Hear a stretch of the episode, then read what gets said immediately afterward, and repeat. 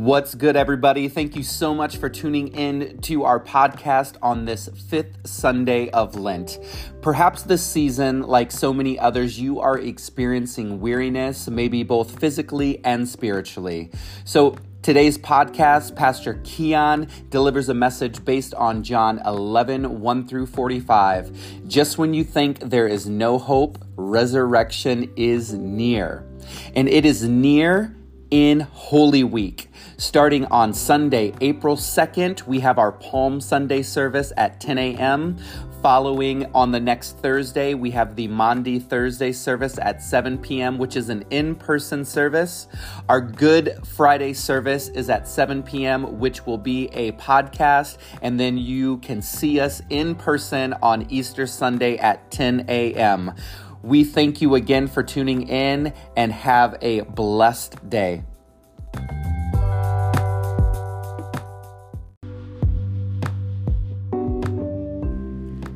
Today's scripture reading is from John chapter 11, verse 1 through 45. Now, a man named Lazarus was sick. He was from Bethany, the village of Mary and her sister Martha. This Mary, whose brother Lazarus now laid sick, was the same one who poured perfume on the Lord and wiped his feet with her hair. So the sisters went uh, sent word to Jesus, "Lord, the one you love is sick." When he heard this, Jesus said, this sickness will not end in death. No, it is for God's glory, so that God's Son may be glorified through it. Now, Jesus loved Martha and her sister and Lazarus. So when he heard that Lazarus was sick, he stayed where he was two more days. And then he said to his disciples, Let us go back to Judea. But, Rabbi, they said, a short while ago the Jews were uh, there tried to stone you and yet you are going back?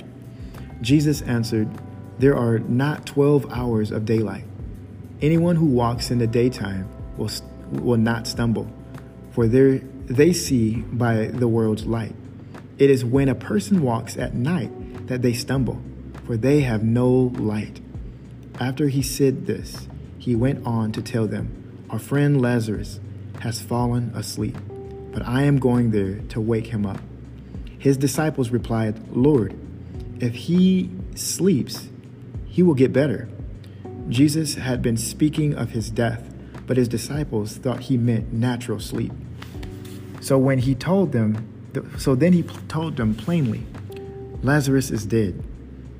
And for your sake, I am glad I was not there, so that you may believe. But let us go to him.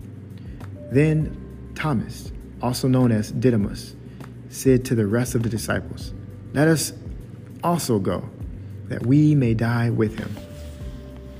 On his arrival, Jesus found that Lazarus had already been in the tomb four days. Now, Bethany was less than two miles from Jerusalem, and many Jews had come to Martha and Mary to comfort them in, their, in the loss of their brother. When Martha heard that Jesus was coming, she went out to meet him but Mar- Mary stayed at home. Lord, Martha said to Jesus, if you had been here, my brother would not have died. But I know that even now, God will, will give you whatever you ask. Jesus said to her, Your brother will rise again. Martha answered, I know he will rise again in the resurrection at the last day. Jesus said to her, I am the resurrection and the life. The one who believes in me will live, even though they die, and, who, and whoever lives by believing in me will never die. Do you believe this? Yes, Lord, she replied. I believe that you are the Messiah, the Son of God, who is to come into the world. After she had said this, she went back and called her sister Mary aside. The teacher is here, she said, and is asking for you. When Mary heard this, she got up quickly and went to him. Now Jesus had not yet entered the village, but was still at the place where Martha had met her, him. When the Jews who had been with Mary in the house, comforting him, noticed how quickly she got up and went out, they followed her, supposing she was going to, to the tomb to mourn there.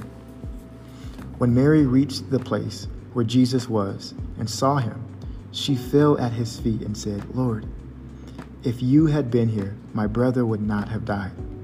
When Jesus saw her weeping, and the Jews who had come along with her also weeping, he was deeply moved and in spirit and troubled.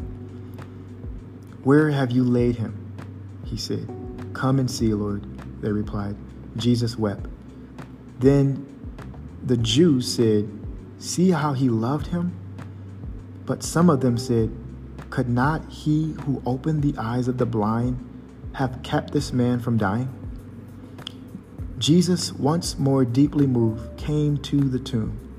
It was a cave with a stone laid across the entrance. Take away the stone, he said. But Lord, said Martha, the sister of the dead man, by this time there is a bad odor, for he has been there for four days. Then Jesus said, Did I not tell you that if you believe, you will see the glory of God? So they took away the, to- the, stone. Then Jesus looked up and said, Father, I thank you that you have heard me. I, I knew that you always hear me, but I said this for the benefit of the people standing here, that they may believe that you sent me. When he said this, Jesus called in a loud voice, Lazarus, come out. The dead man came out, his hands and feet wrapped with straps of linen and a cloth around his face. Jesus said to them, Take off, take off the grave clothes and let him go. Therefore, many of the Jews who had come to visit Mary and had seen what Jesus had did believed in him. This is the word of God for the people.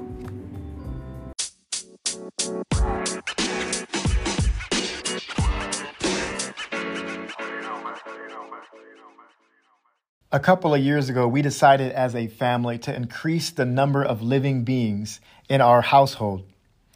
Uh, Steph and I decided that Miles and Emmett were of age to help and care for more than themselves. So we went off and we bought, uh, we went to Park PetSmart and we bought a, a freshwater fish starter kit. And we, we put everything in the cart and now it was the best part to pick out the fish. Miles and Emmett were meticulous about picking out the best fish. We got a couple of mollies and tetras. We went home to, to get the tank ready. Uh, once we followed all the directions, it was time to acclimate the fish. And soon they were swimming around just uh, like they were at the store. After a long day of picking fish, Miles and Emmett went ahead and took an, a nap, and only to wake up to find out that all the fish were floating on their sides at the top of the tank. Miles had never seen uh, a dead fish, but he knew something was wrong. So he called me saying something something doesn't seem right. I got to his uh, his room where where the tank stayed and and looked at the fish, and then I looked at Miles and Emmett, uh, trying to figure out how to deliver this um, this bad news. I said to Miles that the fish had died. He said, "They're dead." And I said, "Yes." Something must have happened. So we searched Google and found that we needed to put a chlorine uh, neutralizer in the water because most city water has a very small amount of chlorine, enough to kill fish. Miles was relieved, saying, "That that's great. We can get this stuff, and then we can we can fix the fish." And I said, "Yes, we can get the stuff, but it won't fix the fish. They're gone forever." And he starts to grieve along with and, and tries to make sense of this. And the idea of death just didn't seem like the way things were supposed to be. Even getting new fish didn't quite make the experience whole for them. In our scripture reading from the Gospel of John, Jesus takes on the biggest enemy ever that is, death. Death is something that we are all familiar with. Depending on your cultural background, how you were raised, or your health situation, the topic of death is either avoided or a topic that um, is thought of often. Death uh, is something that brings up questions such as what happens after we die? Why, why do we die? And is there really a heaven or hell? The Christian faith has a lot to say about death. In this passage, Jesus not only answers many of those questions uh, about death, but he confronts death head on. In our reading, we see that Jesus is informed that his friend Lazarus is sick and in the throes of death. And Jesus responds by saying that he won't die. God is going to use this situation. But sure enough, Lazarus does die. In fact, by the time Jesus uh, visits Lazarus, he's been in the tomb for four days. And these four days are significant, but we'll get to that later. Jesus comes to uh, to uh, Martha and Mary, the sister of Lazarus, and and one of them says uh, on his path, on, on stops Jesus on his path and says, "Lord, if you had been here, my brother would not have died." I want to stop there. Here we have one of the sisters, uh, dis- disciples of Jesus, um, someone who has seen Jesus heal maybe hundreds of people through the Spirit of God. She had seen Jesus do amazing things. She, she knew that this sickness was no match for the power of God. So, justifiably, this sister is probably pretty mad at Jesus. In her words to Jesus, saying, uh, saying that if you would have been here, Lazarus would have not died. Her words had a tint of burden passing on Jesus or even blaming, right? Of course, she says these things keeping her trust and her worship and her honor in Jesus intact. But she is mad nonetheless. In saying to Jesus, um, he wouldn't have died um, if you were here. That's sort of putting pl- blame on Jesus, right? Or at least saying that, hey, Jesus, I saw that you had the power to prevent this death, and you chose not to do so.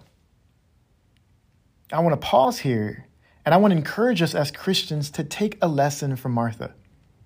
It's okay to express your frustration to God. It's okay to say to God, if you would have done something, this would not have happened. I think sometimes we feel that we are not permitted to express our frustration, our lament, or even our dis- dis- disappointment about God's behavior. We see throughout the Psalms and, and we, we see throughout Job that the writers are all expressing these frustrations with God. Hear me. God wants to, to you to express your emotions, your frustrations, and your joys to God. It is biblical. In fact, it is not biblical to take on your emotions and uh, on yourself. It's not biblical to muster up enough strength to just push forward. In, in 1 Peter chapter 5, verse 7, uh, Peter says, Cast all your anxieties to God because he cares for us. You are not dishonoring God by, by, by doing this, by, by casting all your cares to God. God does not intend for you to, to fake like you're strong and, and hold all your stuff and, and all your worries down. There is a way to the lament while still trusting in God, while still knowing that God is working things out for his purpose for good. And we see that uh, when Martha laments to Jesus. Again, she says, Lord, if you had been here, my brother would not have died. But she doesn't end there. She continues to express her trust in him by saying, But even now, I know that whatever you ask from God, God will give you. Martha teaches us not to give up hope on Jesus. Martha understood that there is uh, absolutely nothing that she could have done, but she wasn't going to allow her limits to get in the way of the power of God. How often do we allow um, not just our unbelief, but our theology to get in the way of what God can do? Sometimes we limit God's power uh, in our lives by putting God in our theological boxes. Not so with Martha. And her response to, to her faith in Jesus, Jesus says to Lazarus, Come out, rise again. Let's not allow our, uh, our limited understanding to get in the way of God. Let, let God show up and do what God wants. So Jesus goes on to see Lazarus. Um, and what he does next when he, when he sees Lazarus, when he's at the tomb, is really, really confusing, really perplexing. Jesus, um, just having told Martha and Mary and the rest of his disciples that Lazarus was going to be resurrected, Jesus cries and he mourns over Lazarus' death. I don't know about you, but that's not at all how what I would have done. Most of us, knowing the end of the story, knowing that uh, this was the moment that was going to establish one of the biggest miracles of all time, we would have approached the tomb with pride. I would have been like, look at y'all crying. Don't you all know who I am? No, Jesus doesn't do that. Jesus cries. In fact, it says that he weeps, which implies that he cried for a, a, a, long period of time. See, this gives me comfort because we all know that God is beyond time. God is all knowing, God is all powerful. And when we hear about the attributes of God, we, we feel that since God has all of these amazing attributes, nothing that actually happens can phase him. But we see that that's, that's wrong through Jesus. See, here we have Jesus knowing that in a few minutes, he's going to be able to hug his friend. Jesus is weeping like the rest of the people who are weeping. He's weeping as if Lazarus is going to be gone forever. See, we have a God that actually feels your hurt. Even though he knows the future, even though he may know that the hurt will pass, even though he knows uh, the plan for you, God feels your pain. He does not miss it. He just, he just does, he does not dismiss it. He weeps with you. Jesus didn't bypass the grieving uh, process uh, like, like we do often.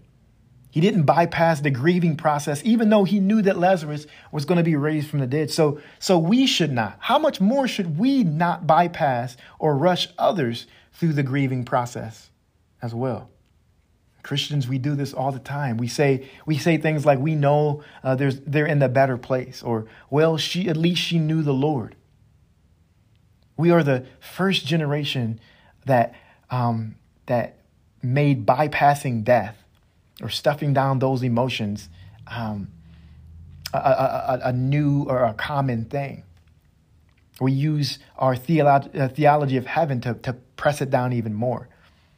See, Paul says that the uh, being absent from the body is to be present from the Lord.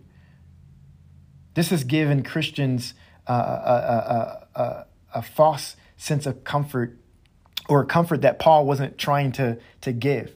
Paul wasn't overlooking the fact that de- uh, death will one day be no more. Paul wasn't saying that when we die, uh, we are complete, uh, we are uh, that we are where we're supposed to be forever, right? Paul is, is aware that those who die await the resurrection. The reason why I feel that we should not bypass death, besides the fact that all of our lives matter, right? The reason why I feel like we shouldn't bypass death is because when we say things like they are in a better place, we are accidentally saying that the good news in the gospel is that we get to go to heaven when we die. And that's not that's not the gospel. That's not the full gospel. We are closing the gospel story too early. The full gospel includes Jesus resurrecting our bodies, heaven and earth coming together, reconciliation, restoration being seen all over, Jesus ruling in totality. That's the fullness of the gospel. See, Jesus was crying not just because he loved Lazarus but because death was never God's will. Death was not God's grand plan. Death was a result of us disobeying God. Just like Miles and Emmett when their fish died, they weren't consoled even by, by getting new fish. They know deep down that death wasn't supposed to be normal and that you can't actually replace something. You can't actually replace something. But Jesus answers by way of resurrection. It is biblical to be human. it is biblical to grieve death. Let's not cheapen your human experience um, by bypassing death um, because Jesus didn't. So, as the story goes on, four days uh, after uh, Lazarus dies, Jesus comes and he's confronted by Mary and Martha and he weeps. And then Jesus goes to the tomb, right? And he thanks God the Father, then says, Lazarus, come out. And then the man who, who had died came out, and Jesus told the people around to unbind him and let him go as he was wrapped up. We all know that rising from someone from the dead is an amazing, an amazing miracle. But there was a reason Jesus waited past the third day to raise Lazarus from the dead. In that culture, the fourth day was a day that people uh, were officially dead. This, uh, this is the time in which the body starts to decompose from the outside. So if there was any doubt that someone was dead, the fourth day was the official pronouncement of death, partly because the smell of death starts. So God wanted everyone to know that Lazarus was actually dead, to point out where his body started, to, to, to the point where his body started to show outward physical signs of death.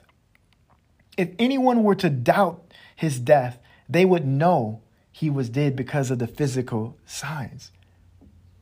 But where death sealed its mark, Jesus broke the seal, saying that not even the seal of death can hold God down. See, Jesus is the true resurrection. God's, God's plan of, of creation didn't evolve, didn't involve death. His plan was life. When God made you, He made you fearfully and wonderfully and uniquely. You are only you. You will always be you. There, there will never be another you.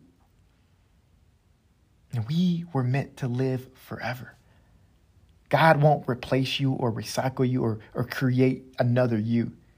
You, all of you, your mind, your body, your spirit, will last forever. See, our spirits and our bodies were not meant to split, but to be one. So when Jesus told Martha, I am the resurrection and the life, whoever believes in me, though he dies, yet shall he live, and everyone who lives and believes in me shall never die. When he told her that, he meant it. Jesus, in a display of his deity and correspondence with the Father and the Holy Spirit, raises Lazarus from the dead. But it doesn't end there in a couple of weeks, we are going to come uh, to church and gather and celebrate uh, Jesus' second blow to death. This is his own resurrection. Jesus die, dies and, and comes back, uh, he comes back to life as the firstborn from the dead. Jesus' spirit reunites with his body in shalom as it should be, that, that wholeness forever. He is the firstborn from the dead, meaning we are next. One day we will be resurrected, experiencing shalom, being one, being whole as we should be. And Paul confirms this by saying in 1 Corinthians chapter 15, he says, But now Christ has been raised from the dead, the first fruits of those who have fallen asleep. For since through a man came death, also through a man came resurrection of death. For just as in Adam all died, so also in Christ all will be made alive. We will live again fully through Christ. He will make us new, but not, not a new as in throwing something old away and getting something new, but new as in restored and as we should be. See, death is all around us. It's not just the physical deaths, but but heartbreaks and breakups and and um, divided relationships and, and people harming people. But resurrection life is a response to that brokenness. We are given uh, the, the opportunity to, to, to invite people into this resurrection life. For the kingdom of God is among us. Just when you think there is no hope, there is resurrection. Just when you think that there's no hope for your child or your friend, you cry saying, Lord, it is the fourth day my, my son or my daughter or my friend is, is gone beyond gone. They are they've gone off the deep end. No. Resurrection life is coming. God ain't giving up. Maybe your name has been dragged through the mud, uh, even by your friends and not by your family, and, and, and people have abandoned you, but resurrection is coming. Just when you think there is no hope, resurrection is near. Because guess what? Your situation may look logically like there is no way for anything good to happen. But resurrection does not abide by the laws of logic. Resurrection does not make sense because it's not supposed to make sense. The promise of new life is not a promise that, that we are in charge and that we're going to get what we want. The promise is better than that. The promise is that God in Jesus is Lord even of death itself, and that what he says goes. That's what we see as Christians. We must choose between despair or trust. We must choose to either we either we're going to give up or to go on, to abandon hope or to continue in faith. And that choice is not made for us, but instead it's given to us. And that choice can be hard. The reality of, of death, whatever death forms, uh, whatever forms of death comes your way, the reality of death is a call to trust. For we see the world. We see all that, it, that the world sees. Yet we see more we see that the dry bones of death, even our dry bones, can live again. And we see that the, the word of Jesus has power. Come out. The Lord calls, come out into different life, into new life. Come out into life unknown and unexplained. Come out and trust and hope in me, Jesus Christ. He offers us a new way, a resurrection life. And we get to be invited in that today. Let's pray. God, we thank you for the fact that you invite us into your life and you give us good gifts like faith, like love, like resurrection. God, we ask that we would continue to live in and lean in to this new life that you have given us. Help us to be better lovers of, of you and better lovers of our neighbors. Help us, God, to live out this resurrection life. Not just trusting in logic, but trusting that you are beyond logic.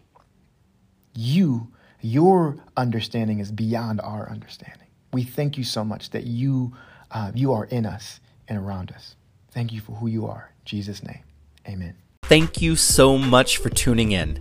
Remember to turn on your notifications so you can be one of the first to listen to future episodes.